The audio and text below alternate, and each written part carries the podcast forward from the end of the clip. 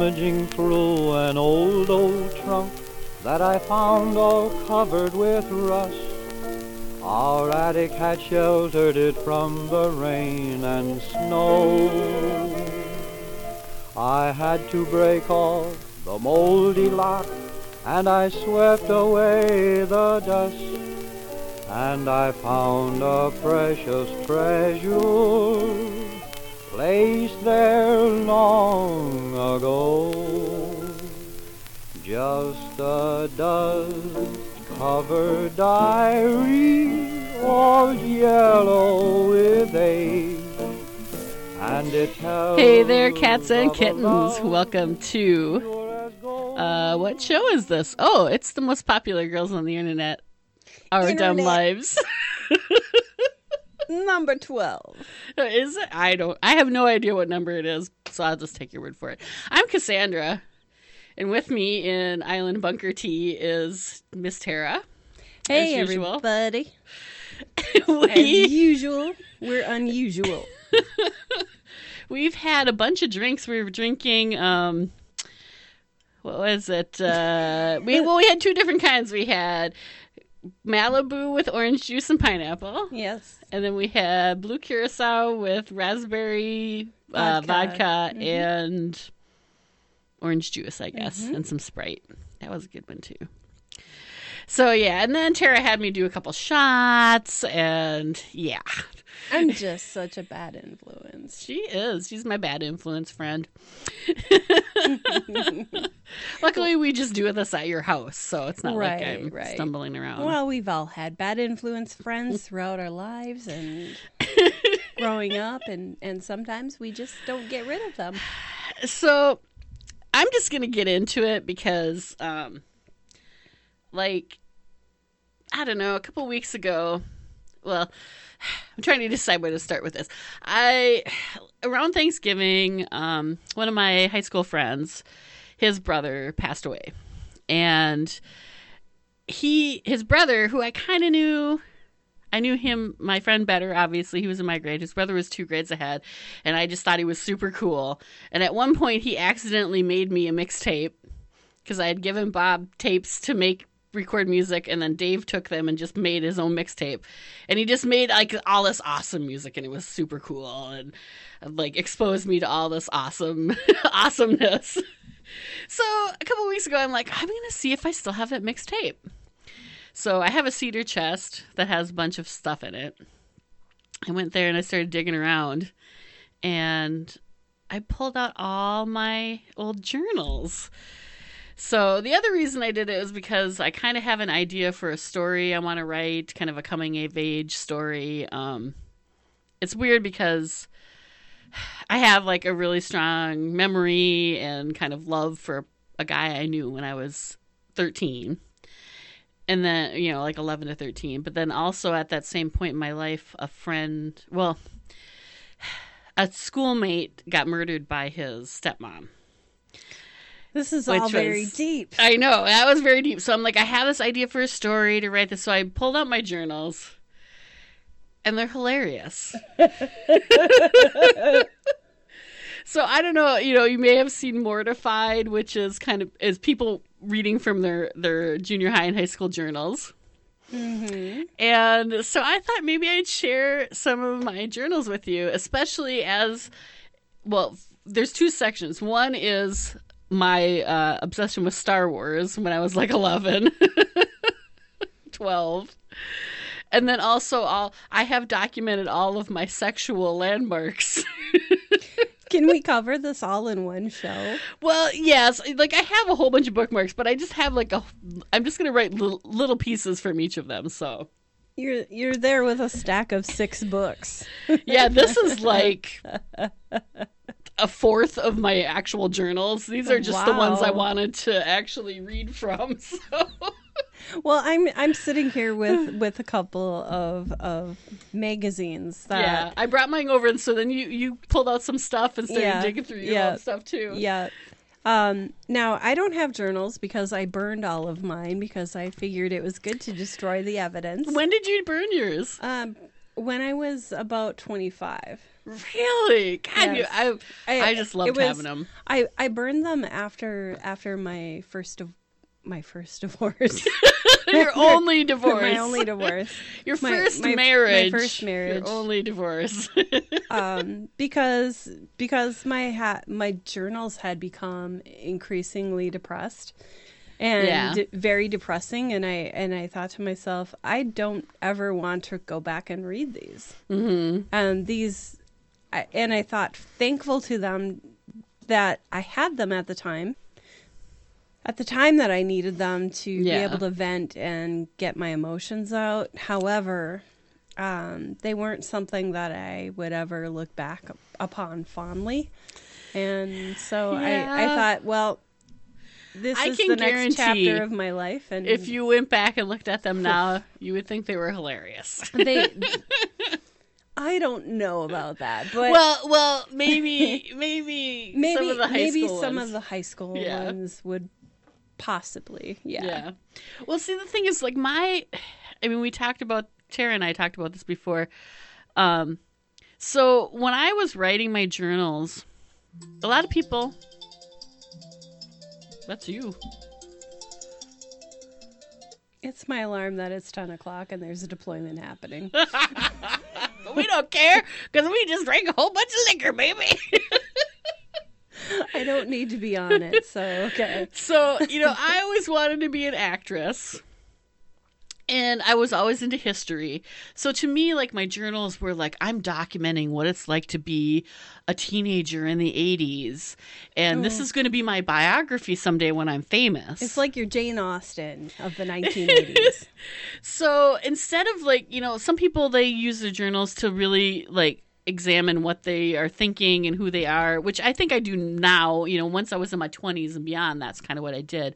But in my teens, it was very much about writing what I thought that people would want to know, like what a teenager is really like. So it's like 95% boys. Oh, sure. That's what I wrote about back then, too. In the entry or on the inside cover of my journal that was from 4th grade to 6th grade, I believe, I wrote, "If anyone finds this diary and I'm dead, please write a book about it. By the way, my name is Cassie Schaefer. If you find this book and I'm alive, please send it back to me. I don't care if you read it."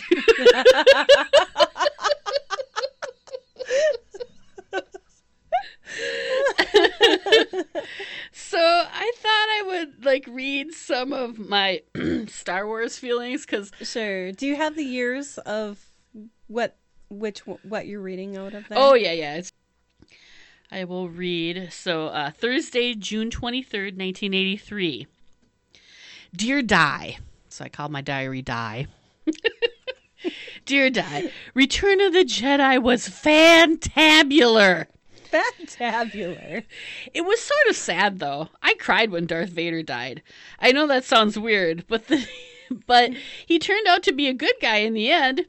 He saved Luke's life. I was kind of disappointed, though, because Han Solo wasn't as sarcastic and didn't fly the Falcon at all. Also, his part seemed very small. Well, gotta go. Bye-bye for now. Me. And then, on June 24th, I wrote an entry in, but then later that day, I was just reading Return of the Jedi and looked out the window and thought maybe somewhere out there's a war going on, like in the movies. And there's a person like Luke Skywalker and like Princess Leia and like Han Solo and the rest. And evil people like Darth Vader and the Emperor. They might not have the same names, but they may be the same kind of people with all the same personalities and stuff. And our planet is just too far away. They don't know we exist, just as we don't know they exist. There are probably a couple of galaxies where all the planets hold life and their technology is really advanced from ours. I hope there is. If there is, I wish I could go there. But I know the only way I can is through the movies and being in them. And that way I can let other people come to those galaxies too. Oh my goodness. And then I have little stars and moons. You do. Little galaxy, yes, little spaceship drawn. Mm-hmm. Little Carl Sagan you. And then my final talking about Star Wars here before I get onto my sexual adventures. This is another one. This is, let's see here. Sunday, June 26, 1983. Later that day, I finished reading Return of the Jedi. It's so good, I'm just about crying. I don't want this to be the last movie. It can't be. I wish they would go on forever. I guess everyone does. But as the saying goes, all good things must come to an end. But there's so much more they can do. George Lucas might do another Star Wars film in 10 years. He needs a rest, I guess. Little did we know, we wish he hadn't. Me and Melissa are becoming such good friends. I spilt my gut. Well, I say split, but it means spilt. I spilt my guts to her about acting. She wants to be an actress too, but I still don't think she's as serious as me. She's good to talk to. We're going to do a Jedi on tape. We're going to record Jedi on tape is what I mean. But in certain parts, we're going to have the characters sing songs. Like when the Ewoks start cooking Han for dinner, we're going to have the Ewoks sing Keep the Fire Burning while Han Solo is screaming in the background to put it out. I can't wait. You never did that. No. Maybe we should. I did not do that, but I do have recordings of me and my friend Tiffany doing Raiders of the Lost Ark. And my friend at work, Isaac, he has like a whole setup so he can transfer like tapes and videotapes and stuff digitally. So I'm going to have him do my... I want to hear these. Well, the funniest thing is like Tiffany and I did Raiders of the Lost Ark in 5th grade. Yes. And then at one point I decided in 6th grade I taped over it. Because I wanted to tape the Go-Go's because I was, but there's just a little. You have the beat. There's a little piece at the end where it didn't record over us, and the funniest thing about that is so this is 5th grade, we didn't know how to say Nazi, so through the whole play, she had like a script that she had bought right, and through the whole thing we called him Nazi. So I have a tape with a little bit of that. And then in like 7th grade or the end of 6th grade, we did another recording of it. But then we knew what Nazi was. So we said Nazi. So I have both of those that I'm going to have digitally transferred to digital. So digitally transferred to digital. You know, hey, you had me do a few shots. That's what makes this so precious. So there are a lot of things. There's, oh my God. Some of the things you read and I'm just like, I was such a fucking snot. Oh my God. But yeah, so I was very into Star Wars, but I was also into boys. So let's see. Apparently I went through my granny's suitcase, right? And going through my granny's suitcase, I found all of her old letters and stuff like that. But then I found my old international gymnast magazines that I had procured from the library at my middle school. And because you worked in the library? Is that what you said? Yeah, well, I volunteered, so... Worked, volunteered. Nerd. Yeah, totally. I was the only one who could run the computer. Oh, nice. So what I had done is I would find pictures of gymnasts that I admired and would write over them their signatures like they were autographs. So you would autograph them as the person to myself. And this is like 1980, so. Yeah. But what I found in one of these articles, one of these versions of International Gymnast magazine, and this is from, because you were going to be an Olympic gymnast. I was absolutely. Sure. I was studying the technical manuals of the handspring. So I found this article called "The Microcomputer and Gymnastics," and it was. What were they thinking in 1980? So in 1980, there was a director and head coach of the Mid America Twisters, which is a gymnastics crew, that was using the microcomputer. So it was the microcomputer. It was a Radio Shack TRS-81. Nice. And the Apple II, the Commodore, computers like that, you would write in a language called BASIC. And so this was the author was trying to explain what BASIC was and what they were using. So he had written a program that actually recorded the biometrics of all of his gymnasts, their sleep time. And all of this information, like their body temperature, what time they went to bed.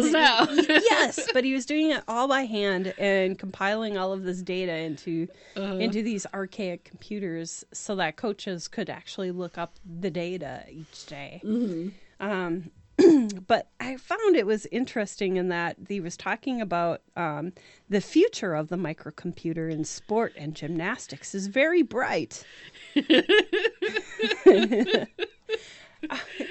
And to have this in my hands, because now I work in technology and I'm not a gymnast. No. In any way, shape, or form.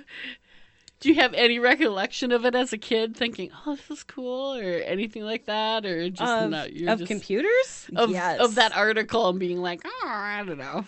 No, I went through this phase because my brother had ran away from home, and so I went through this phase where I didn't have my buddy to go to Radio Shack with and get kicked out anymore, and so I started to. I think I thought I was supposed to be in gymnastics. And so gymnastics was everything to me.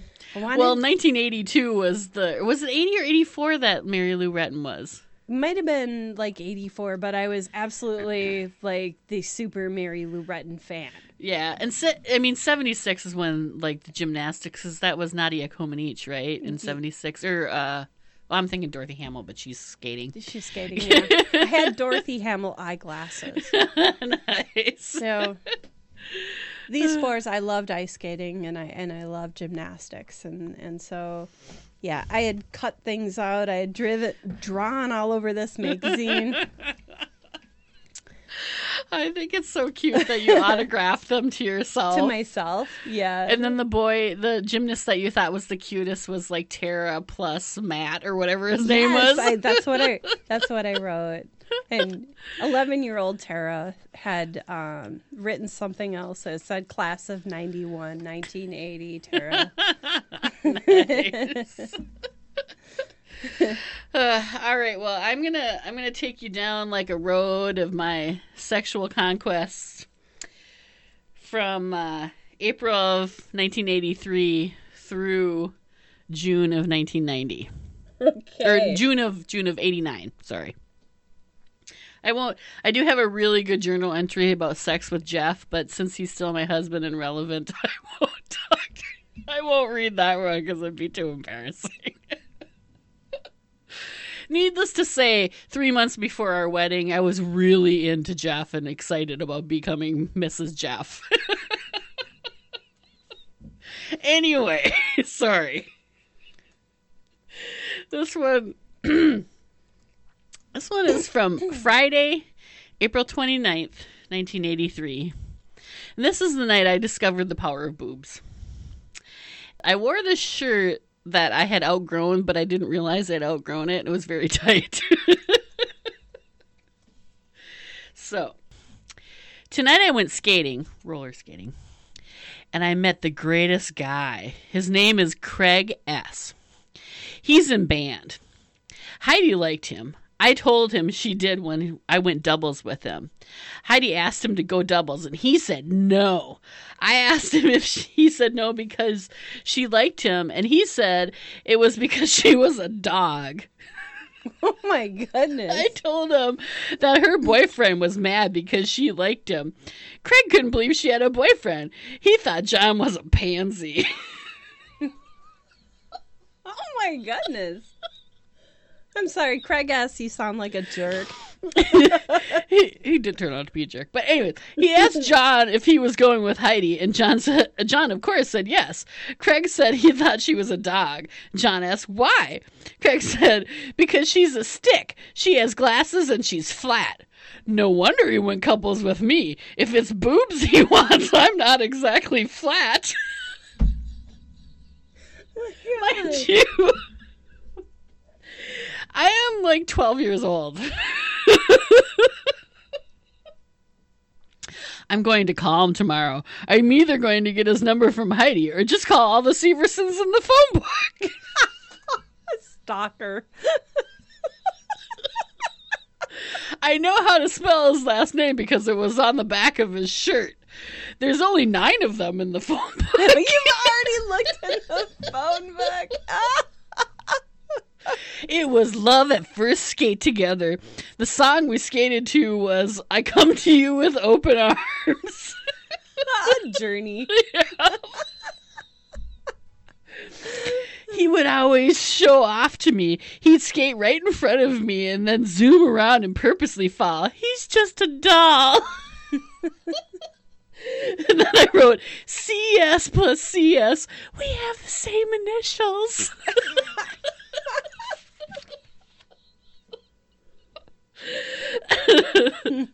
So yes, I discovered the power of boobs that night. Craig did turn out to be kind of an asshole. He once we got into junior high, he was like more in the popular group, and I was more in the nerd group. But so we moved from the couple skate to the first time a boy put his arm around me. What year is this? So this is still 1983. This is August. Right. And my friend who lived down the road, her cousin came to visit. And he and I crushed on each other, right? This is Wednesday, August 17th, 1983. I'm 12. Dearest diary. Oh, I am in love. It's true this time. My heart is beating so much it's practically coming out of my chest. Tonight, they came over and we went outside. Kelly and Sarah made us sit on the bench. They is Kelly and Calvin. Calvin is the boy I like.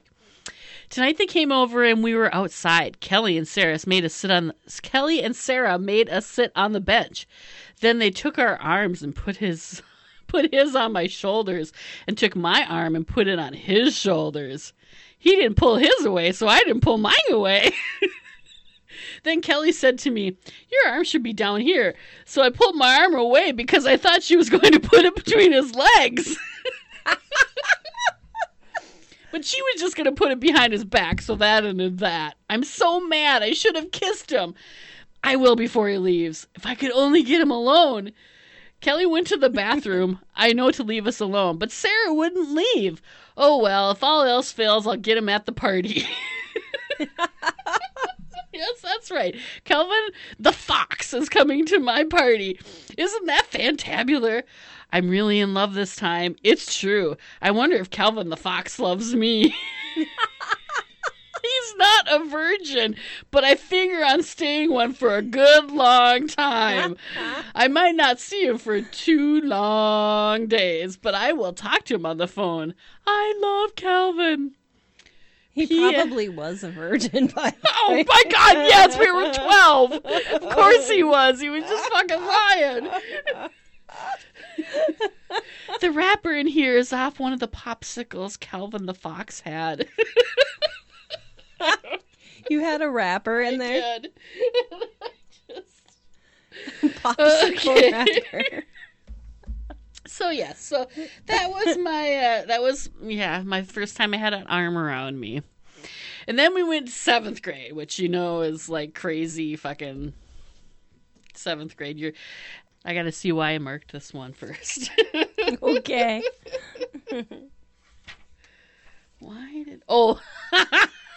I know I marked this one. So this is a non-sexual one, not about my sexual coming of age, but it's about my sense of humor. And I'm really happy to know that my very twisted sense of humor has not changed over time, right? Okay, yeah.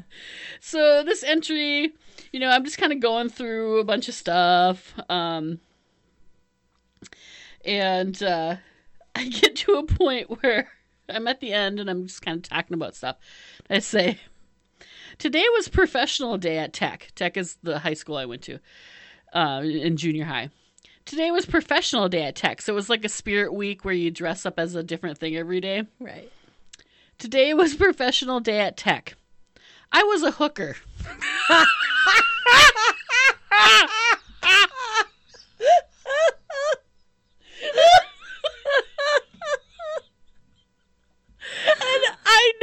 I did that because I thought it was freaking hilarious to go as a hooker. I don't remember it. I kind of, you know, I read that and I kind of vaguely remember it. I'm just like, oh my God. My parents could not have known. I'm sure I went and I'm sure I just wore like a skirt and some cheesy makeup. I don't know. And then the next sentence is, tomorrow is foreigner day. I'm going as an Arab harem girl. Oh my God. I'm just like, foreigner day. Foreigner day. They actually had a day called Foreigner Day. That's so fucked up. I'm like, please, I hope nobody came in blackface. Oh my God. I think I wanted to go as an Arab harem girl and I didn't. But basically an Arab harem girl is a prostitute too, so it's or concubine. So like I went about that, but well, you know, if you're a harem girl, you're a concubine, which is you're part of the harem. Like I went as a hooker both days. So yes, I mean that 7th grade was very turbulent with Jeff. Or with Jeff. Oh my God, that's a Freudian slip, right? With Joel. And it's very, very angsty. I have this like whole big entry of all of my memories of him and you know, he's not there to catch me anymore. Help! What will I do without him there? Fall and break my body into a million pieces? I can't. I just can't rid myself of this disease and learn to live without him. Is that when he died, though? No. Like, this was 7th grade. Like, you guys broke up. Yeah, well, because we kept not being friends. And I think it, honestly, looking back, I think it was because we were in such different friend groups. Mm-hmm. And I was so straight and narrow, and he was kind of starting to do shit. And like one time we were supposed to go to a movie, and he didn't show up because he got arrested for vandalizing cars. Okay, yeah. And shit like that, right? Yeah. So, so I have this big, long entry about all these memories, and then a memorial to friendship of Miss Cassandra Lee Schaefer and Mr. Joel Aaron Johnson, once alive and young and thriving, now dead. Oh my goodness, that's quite dramatic, my dear. But then, like, the next, like, two entries later, it's like, I have the greatest news. Every fight, I think it's the end, and it's not. And then I'm friends with Joel again. It's like on and off and on and off and on and off. So that was kind of my 7th grade year, but then towards the summer after 7th grade, right before 8th grade, I lived out in the country. I'm in Minnesota, of course. There's lakes everywhere, and so Briggs Lake. I went down to Briggs Lake with some friends, and I kind of knew this guy named Craig. He was a year older than me, and he started being nice to me, and he became my boyfriend. So I'd never been kissed before this, right? So Monday, September 10th, 1984. Well, it finally happened. You probably know it is, but I'll tell you anyways. I got my first kiss from Craig. I can't say if it was good or bad because I have nothing to compare it to. But it wasn't what I thought it would be. I didn't get all tingly or anything. Not that it was bad or anything. It was great. First, I was sitting on the three-wheeler with Stacy. So we'd have, you know, like all-terrain vehicles, three-wheelers and four-wheelers. Mm-hmm. First, I was sitting on the three-wheeler with Stacy, and he leaned over and kissed me, just like in the movies. But I don't think that was a very good kiss. But then when we left, we hugged and kissed long, and then we Frenched. It was wonderful. Somehow now I feel complete. Congratulate me. I've been kissed.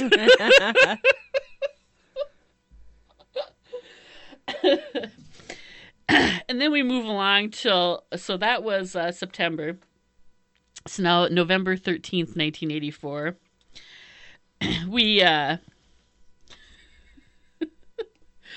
lay in bed. My body seemed to float. I was so in love. The ice cream social was that night at Clearview, and I had gone with Craig. We ran around outside and stuff. It was really fun. Okay. Stacy had asked Mark to go with her, but that's why. And he was there, but even though he had said yes, they acted like strangers. So finally, I took some action. Oh, think. Does this sound like me? This sounds like me. So sounds like you. Go talk to Stacy, I said. Why? Mark asked. She wants to talk to you. Please. I was going to get them two to talk if it killed me. God, you're short, he commented. Well, she's shorter than me. Come on, talk to her. Tell her to talk to me. She will. Tell her to come here. Stacy, get your buns over here, I yelled. She didn't come. Come on, I said, and took his arm. He didn't resist as I pulled him next to Stacy. Okay, talk, I commanded, and left them. I sat next to Craig in the car with Brandy on my lap. There wasn't enough room for her. Brandy was his sister. There wasn't enough room for her in the seat. My hand started on his knee, but I wanted to wander. I couldn't help it. My hand just kept moving up his thigh. He didn't protest, though. I didn't either, though, when his hand slid up my thigh. With his sister on your lap? Oh, weird. So that was when I was 13. So now we're going to skip ahead a little bit. It is February 22nd, 1986. So I'm 15. Now, I'm dating a guy named Mike. I've been dating him for about, like 3 or 4 months at this point. And it's our like 4-month anniversary. Well, 3 months, sorry. Ooh, that's a long time. So, February 22nd, 1986, 3 months. Now, I named my diary Micah, because that was M-I-C-A, so it's the first initials of Mike's name and first initials of my name. Dear Micah, what an anniversary. As you can see, I'm still shaky from the experience. I went down Mike's pants. I've never seen him like he was tonight. I planned on doing that this summer. He wanted it so bad. He had his hand inside my shirt and was breathing like he just ran a mile. And when he said, "Put it down," in a voice I'd never heard before, it was so rough and wanting, I couldn't say no. It was so different than what I expected. The skin was so soft and smooth, and under it was hard as stone.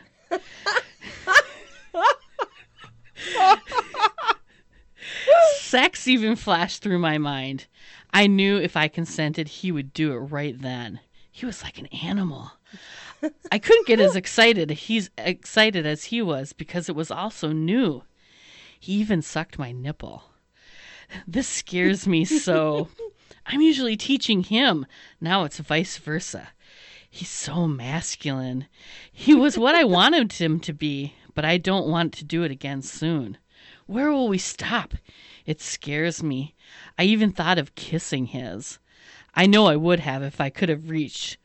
God forgive me. The reason I couldn't reach is because we were in the back of his dad's van. He was driving us home, and there was like a cubbyhole thing. Dad is driving. Yeah, and we're in the back of the van fucking making out. Oh, my goodness. I've done that many times. Oh, the fathers across America.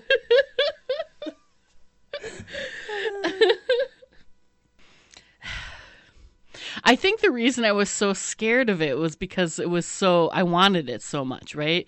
Like before that, I'd always been like, I can control myself. I'm not going to have sex, you know, and that was just like, whoa, okay, you know. So now this is April 11th, 1986. So it's a few months later. We didn't really do anything else. You know, we didn't do it again for a while. And there was a restaurant in St. Cloud called the Packing Company that was close to our high school that everybody went to hang out. Had like an arcade and burgers and stuff, and we called it the Cow House. So, April 11th, 1986. Dear Micah, we went to the Cow House Packing Company after the play tonight. It was great fun. I'm addicted to Moon Patrol. Oh my goodness. You know how far Mike and I have went? Well, we did it again, but this time I even kissed his.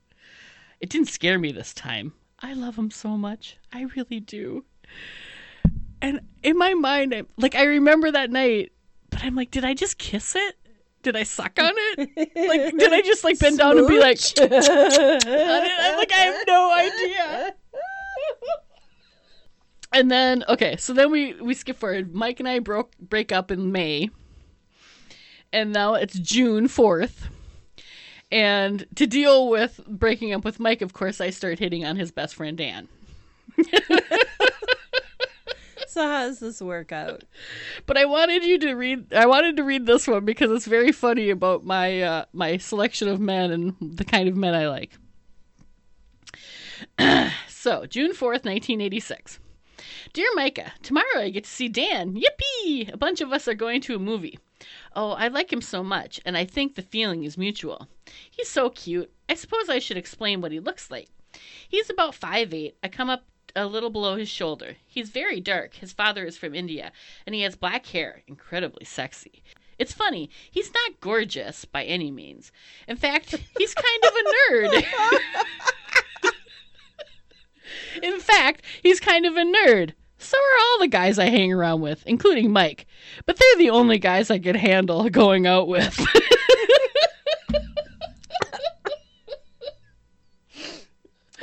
Oh, Dan is wonderful. He has gorgeous eyes, though.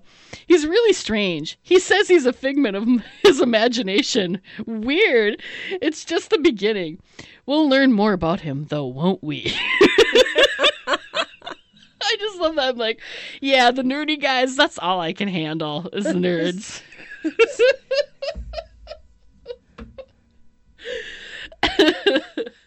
So then we go forward even farther into the future. So this is a couple years forward. And so who I consider my first love is a guy named Simon, who I met at band camp. Was choir camp for me, but he was flute involved. No, there was no flute involved. I had to ask. But I was there for choir, and he was there for band, and we met kind of at the end, and you know, it was a long distance relationship. We lived about 80 miles apart. We'd see each other about once a month, and we wrote like every day. We would write letters, and you know, looking back, it was. It's interesting to look back at it because he had a brother who was 10, who died from a heart problem when he was 10. Mm-hmm. And so he had died probably like maybe a year or two before I met Simon. And so in my teenage years, I always thought, oh, well, Simon, you know, that was a long time ago, right? But he was still dealing with it. But now I think it's like, my God, like a child dying when they're like in like 2 years. I mean, that had to fuck up their family completely, right? So he was very angsty. He was very melodramatic, but he was definitely my first love. And so March of 88, we'd been going out for about, let's see, like 8 months or so. And we'd gone through all these weird phases where it's like, I kind of wanted to break up with him, but I didn't. And then we decided to date other people. So I kind of dated some guys in St. Cloud, even though it was all very strange. But in March, I decided to go, we were going to go up and see him. And every time we saw him, of course, like our parents never let us alone, right? So your parents drove you up there? Or? Well, no, it was 88, so I had a license. Okay. So I could drive up there. He was Simon was a year younger than me, so like he might take the bus down to St. Cloud, and then he had a friend from camp that was also my friend, who was also my friend with benefits. It's all very complicated. I had a friend with benefits when I was 16. So this friend with benefits would like host your other friend. Well, with no, because it was just like no, because. Jason and I would go out and make out if one of us wasn't, if neither of us were dating anybody, mm-hmm. right? Mm-hmm. So, you know, when I got with Simon, like then nothing happened between me and Jason. But then when we broke up, like we got together a few times and stuff like that. So Friday, March 18th, 1988. This is the day before I'm going to visit Simon. Of course, I got my period today. Ugh. I have it whenever I'm with Simon. I hate it. I'm so much more apt to crab now. At any rate, I'm excited about seeing him. We only saw each other once a month. I know. But I didn't have regular periods, you know. I never knew when my period was going to happen. So then on Saturday, March 19th at 2:09 a.m., I'm at Simon's. Tonight, his parents left us home alone to babysit Paul and Rose, his siblings. We had the most funny, weird, romantic, sexy, beautiful night. I love him more than words can say. Now, what I don't write in this entry is that he and I were alone. Okay, so the entry before I talk about how I'm having my period, right? So, of course, we're like making out in his bed, grinding each other. We have all our clothes on, but he has his leg between my legs, and I'm totally grinding on him as we're making out. And then we separate, and his jeans are covered in blood. Oh my god! Oh, gross. No, I start cracking up. I think this is fucking hilarious. He is horrified. And he's just like, oh my god. Can you imagine? Because he's like 16, I'm 17, right? Like he's never encountered the period in his life. You scarred the man. And he's just like, oh my god. So he like throws his jeans in the washer. And he's like, I gotta get him dried before my parents get home. They're gonna be wondering what happened. He's just like freaking, and I'm just laughing. I just think it's so funny. Oh, I'm like, goodness. Oh my god. I'm sure I traumatized him for life, but I'm sure it was weird because so romantic, sexiest fun night ever. I know. What did Simon write in his journal? I wonder.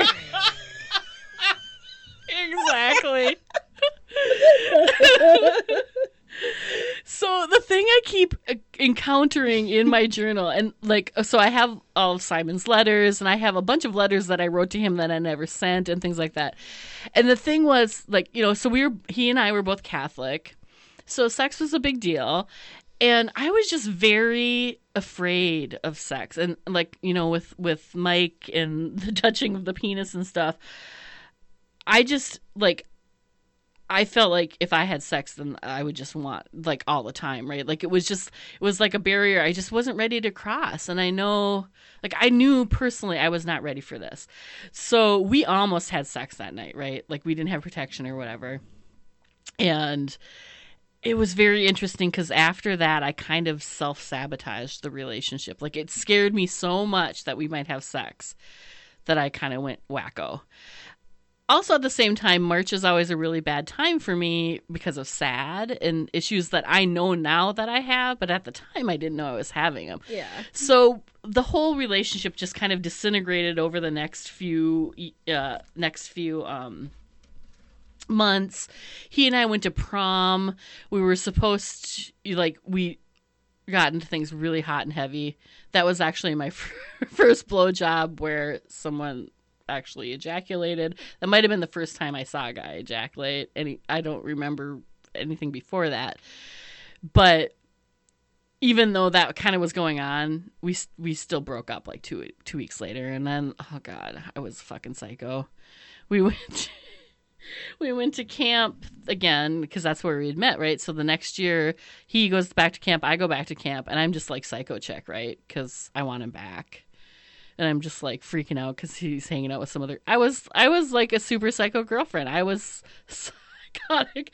And then it's funny. It wasn't your American Pie 2 no. Like ballad.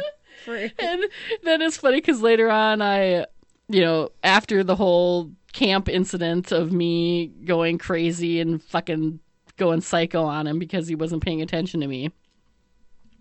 Later on, a few months later, I called, talked to him and kind of apologized and stuff. And he said that because he was a bass player, he was a musician and his dad was a musician. He said he wrote a song for me called Psycho Bitch From Hell. And I thought that was hilarious. I loved it. I thought it was funny.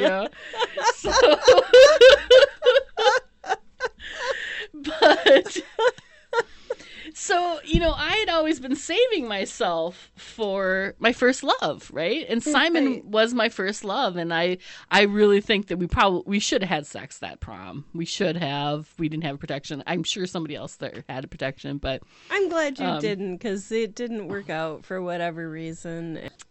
That was spring of '88 when I was a junior. Yeah, I went really crazy. I got really into Charles Manson. Ew! I got arrested for shoplifting. Whoa! I was kind of just like really sick of being a good girl. And went psycho. Got back. Kind of got myself together. Then that fall, so I'm a senior in high school, right? Mm-hmm. So this is an entry that I wanted to read in the light of the Me Too movement. Because I was in the play Jesus Christ Superstar, and it was done by a professional theater in St. Cloud that was there was an old Paramount theater that they refurbished, and this was the first play they were putting in there. And there's a couple of precursor information I need to say. So the theater was like an old-fashioned theater that had been revamped, but the dressing rooms hadn't yet. And so you'd walk down into the basement, and you'd walk through the basement of these old buildings into another building where our dressing rooms were. But where you had to walk was like this tunnel, and it was just like dirt floors on either side, and like homeless people used to live in there and all this stuff. So while I was in this play, so I don't have a boyfriend. I am 17. I'm about 3 weeks to a month. Well, as of this entry, I'm 10 days away from turning 18. So this is a professional play. So there's like people from the cities that are coming down to be the lead actors, like the guy who played Pontius Pilate. He, worked at the Guthrie and stuff. So they were actually coming up to St. Cloud for this play. So there were 4 high schoolers, me, my friend Susan, and 2 girls from Apollo, Sarah and Colleen. And then they were all adults. And so, of course, after rehearsals, all the adults will go to a bar. We would go out.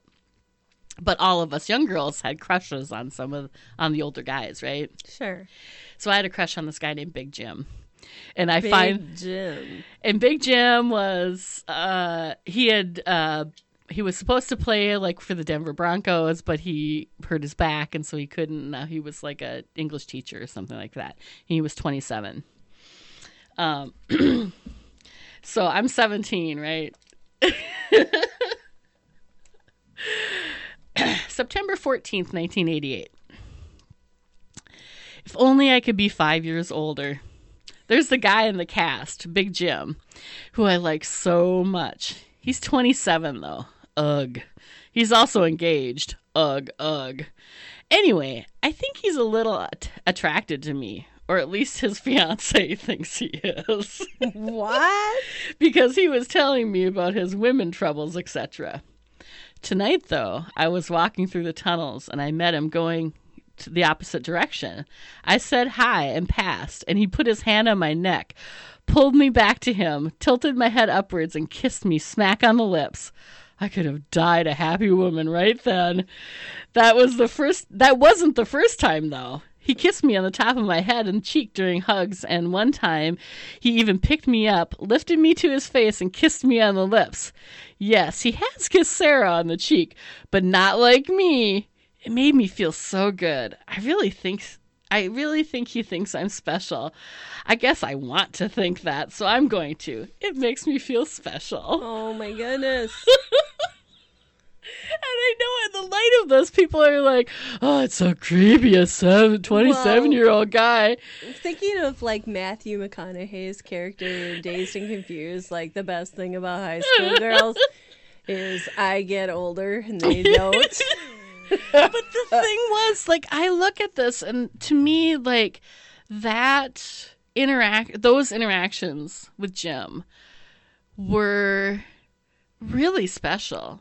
And really important to me. It made me feel very good. It made me feel very powerful in my sexuality, you know, because I was like really hot and his girlfriend was hot, you know, and stuff like that. And like, it didn't make me feel scared or gross. It's very weird because, you know, now you think about it and you're like, yeah, some 27-year-old guy.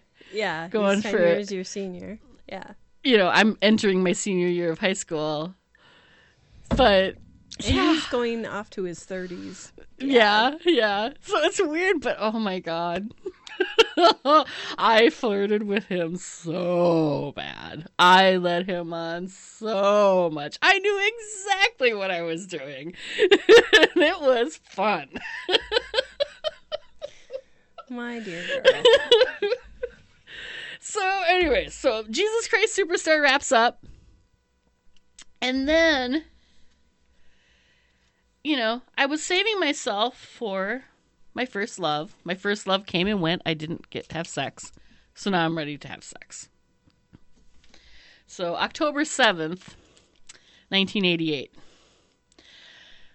I just want everyone to know that in my heart and mind and soul, I lost my virginity to Simon.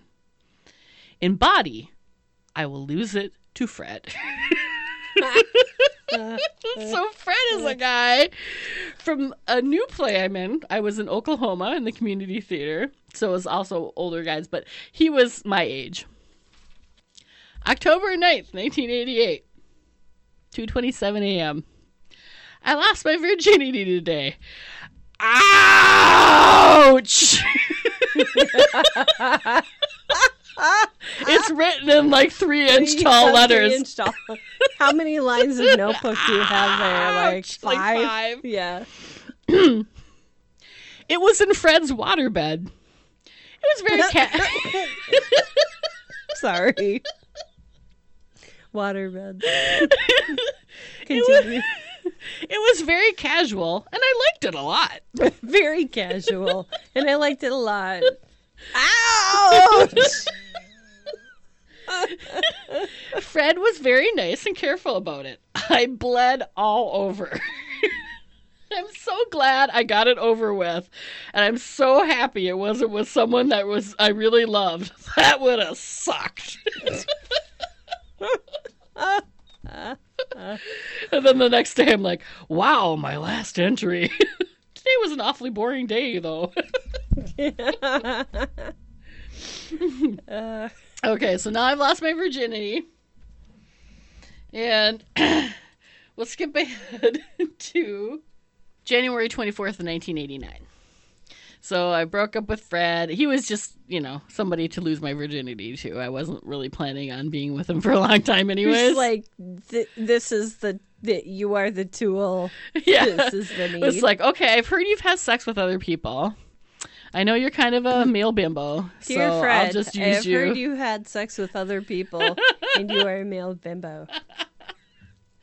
So I broke up with him, and then that December, I actually got together with a guy. I worked at Godfather's Pizza at a pizza place, and so I was 18, and this guy was 20. He was a driver, and I was, a cook and stuff. Obviously we're having sex and everything, but obviously. So that was not obvious, by the way. Well, I've had sex, so of course I'm going to have sex. I liked it. Oh my God. I went to homecoming with Fred, and we just did it all, yeah. But it's funny. I need to post a picture of me in my homecoming dress that year, because it was totally, it's like Wednesday from Adam's Family. I had black velvet dress that buttoned all the way up with a white collar and white pearl buttons. It was really fucking very gothy and cool. But anyways, so now I'm going out with Rob. January 24th, 1989. So this is the end of my senior year. I'll read this whole one because I think this is really funny. I won't say the name of the person just in case they listen to stuff, but... Oh! Well, Elle is being the biggest bitch. She's getting stoned all the time and doesn't pay any attention to anyone except for S and R, who are a couple of bitches, too. I just want to be good friends with Elle like before. I can't believe I physically lost my virginity to Fred. Regrets. I lost it mentally to Simon. I could have waited a couple months and lost it to Rob, a person that matters, that I will remember. But I'm glad that it wasn't anyone important. I mean, it's so painful and awkward and kind of yucky that it's good to get it over with someone who is insignificant. At least I never had an orgasm with him. At least Rob was the first for that. I pretty much have no first left of my sexuality, except marriage maybe, or bondage type stuff. I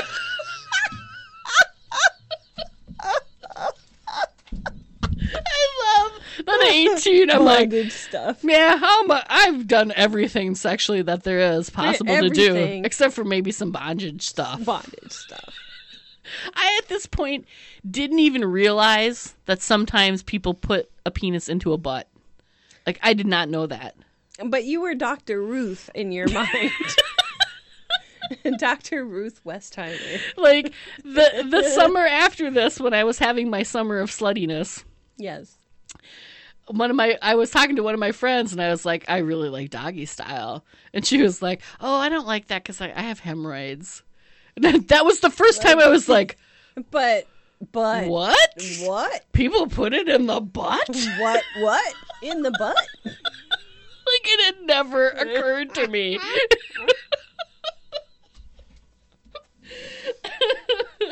That's hilarious. Oh my God, I was cracking up so bad when I was like, yeah, I've done it all. So, I'm so experienced. And then I just have one last one that I want to share. So this was at the beginning of my summer of sluttiness. I will show you, Tara. I have the condom wrapper from my first one-night stand in my book. It's a bookmark. Lifestyles ultra-sensitive. So this is Sunday, June 4th, 1989. Dear Diary. Well, last night I used the 2 B's and got the 2 F's. So I believe that the 2 B's are boobs and butt. And the 2 F's must be fucked and... I don't know what else. Fucked and something. Fucked and... anymore. Fondled? Fucked and fondled. French? It was with this guy named... Fricasseed. I had some fricassee and fucked. It was with this guy named Randy. A friend of his lives next door. His friend's name is Greg. They're both super jocks, and they're really funny. I don't know how it happened exactly, but it was fantastic. I don't know how it happened. It feels so good to be bad. Randy's kind of cheesy, but it was fun. Fun with a jock. I mean, me and a jock. Ha ha! I graduate tomorrow. Wow. Of course, I have a zit from hell on my chin, too. So, yeah, the night before I graduated from high school, I had my first one-night stand. That just, like, laid the foundation for the rest of that summer. Anyways, thank you for indulging me and letting me read you a bunch of my ridiculous journal entries. And thank you, dear listener. Do you want to talk about anything else? How can I top that? The two B's and the two F's. The two B's and the fucking... The only thing I think is facial, but that's... I didn't even know what that was at that point.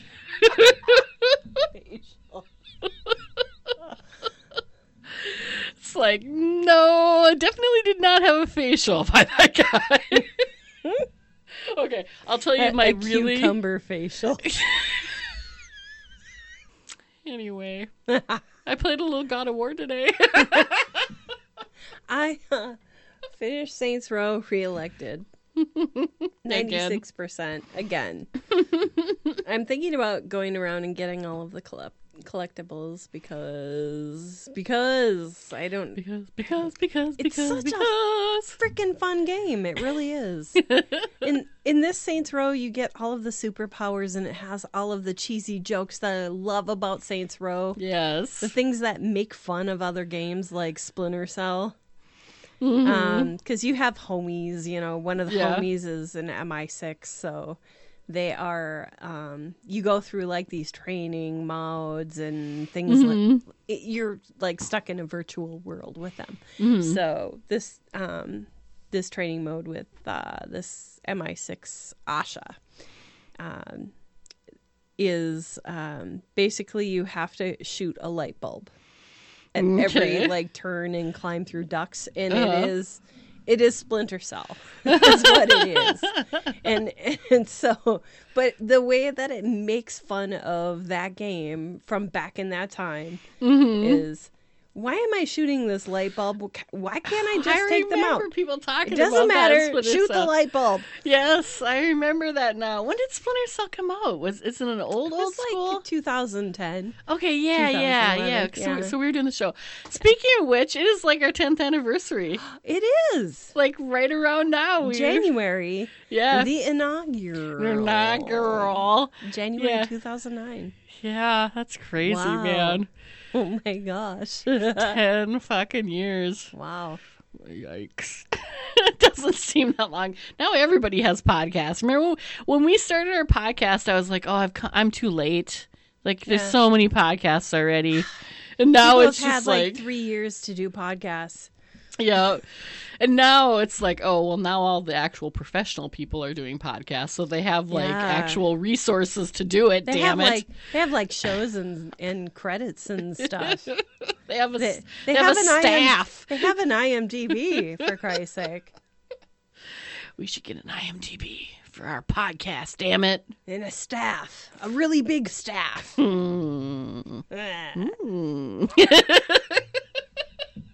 Dear diary. The only other thing I wanted to mention is that Crypticon announced guests, some of their guests from this next year. And one of them is one of the women from Dracula AD 1972. That is cool. I know. So I'm totally doing a party again. It's totally Hammer Horror themed again. I'm hoping she'll come to my party. It's going to be all so Dracula AD 1972 this time. I think it'll be awesome. So I don't know. Any New Year's resolutions? Happy New Year, everybody. You know, I am not a resolution type of person. We've discussed this too before. I suck at making them. Yeah. I mean, I suck worse at keeping them. So. Yeah, I don't really have any resolutions. I have plans for the year. I want to do a Crypticon party, and then my and Jeff's 25th anniversary is in June. So we are going to do something fun for that. And I think, actually, for Convergence this year, I think I'm just going to go on Saturday, maybe Friday and Saturday. I'll do a smaller. Yeah, I may not go at all. And for as far as, like, 2019 plans go, I'm thinking about either swapping out the engine in the 66 Mustang for, like, a 5.0 or something a bit more modern. Otherwise, there's a little ding in the back end. I was thinking about getting that popped out and maybe getting the paint job retouched. I know, nothing too exciting, but for me, it seems pretty exciting. Hell yeah. All right. Well, I suppose that's plenty enough for a show. Yeah. So we've gone on for quite a while, I say. Quite a while. If you want to get a hold of us, Facebook's probably the best place to reach us. We have a Most Popular Girls on the Internet group and page. And tmpgoti.com. Yep. And tmpgoti@gmail.com will still reach us if you want to. Otherwise, hey, have a good winter. Winter sucks, but... If you're in Australia, I'm jealous.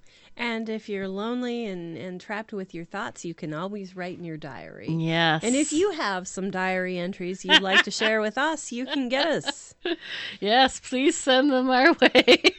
We will read them for you dramatically, or you can tape them and send them to us, too. Oh, wonderful. Yes. All right. We will talk to you next month. Toodaloos. Bye. Bye.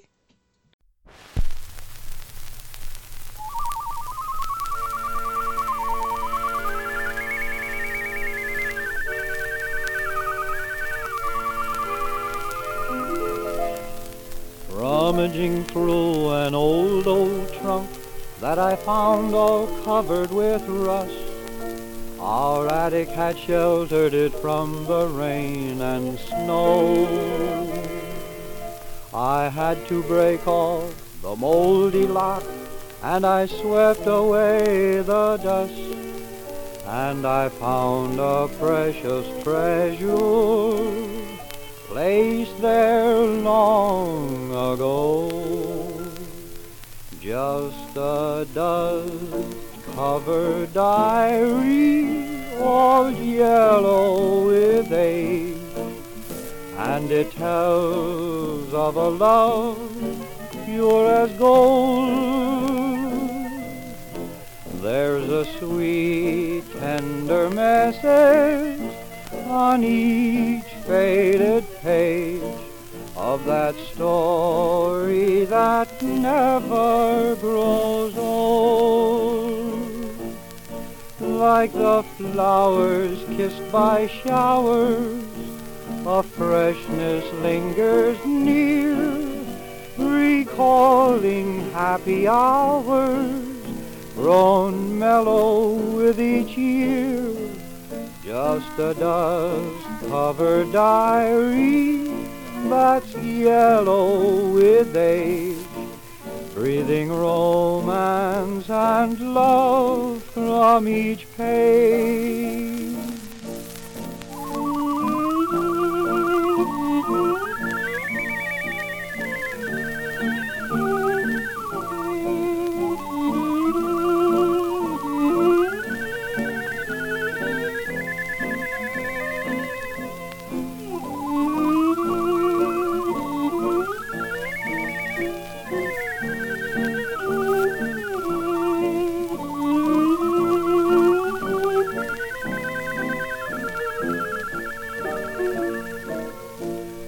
Like the flowers kissed by showers, a freshness lingers near, recalling happy hours grown mellow with each year. Just a dust-covered diary that's yellow with age, breathing romance and love from each.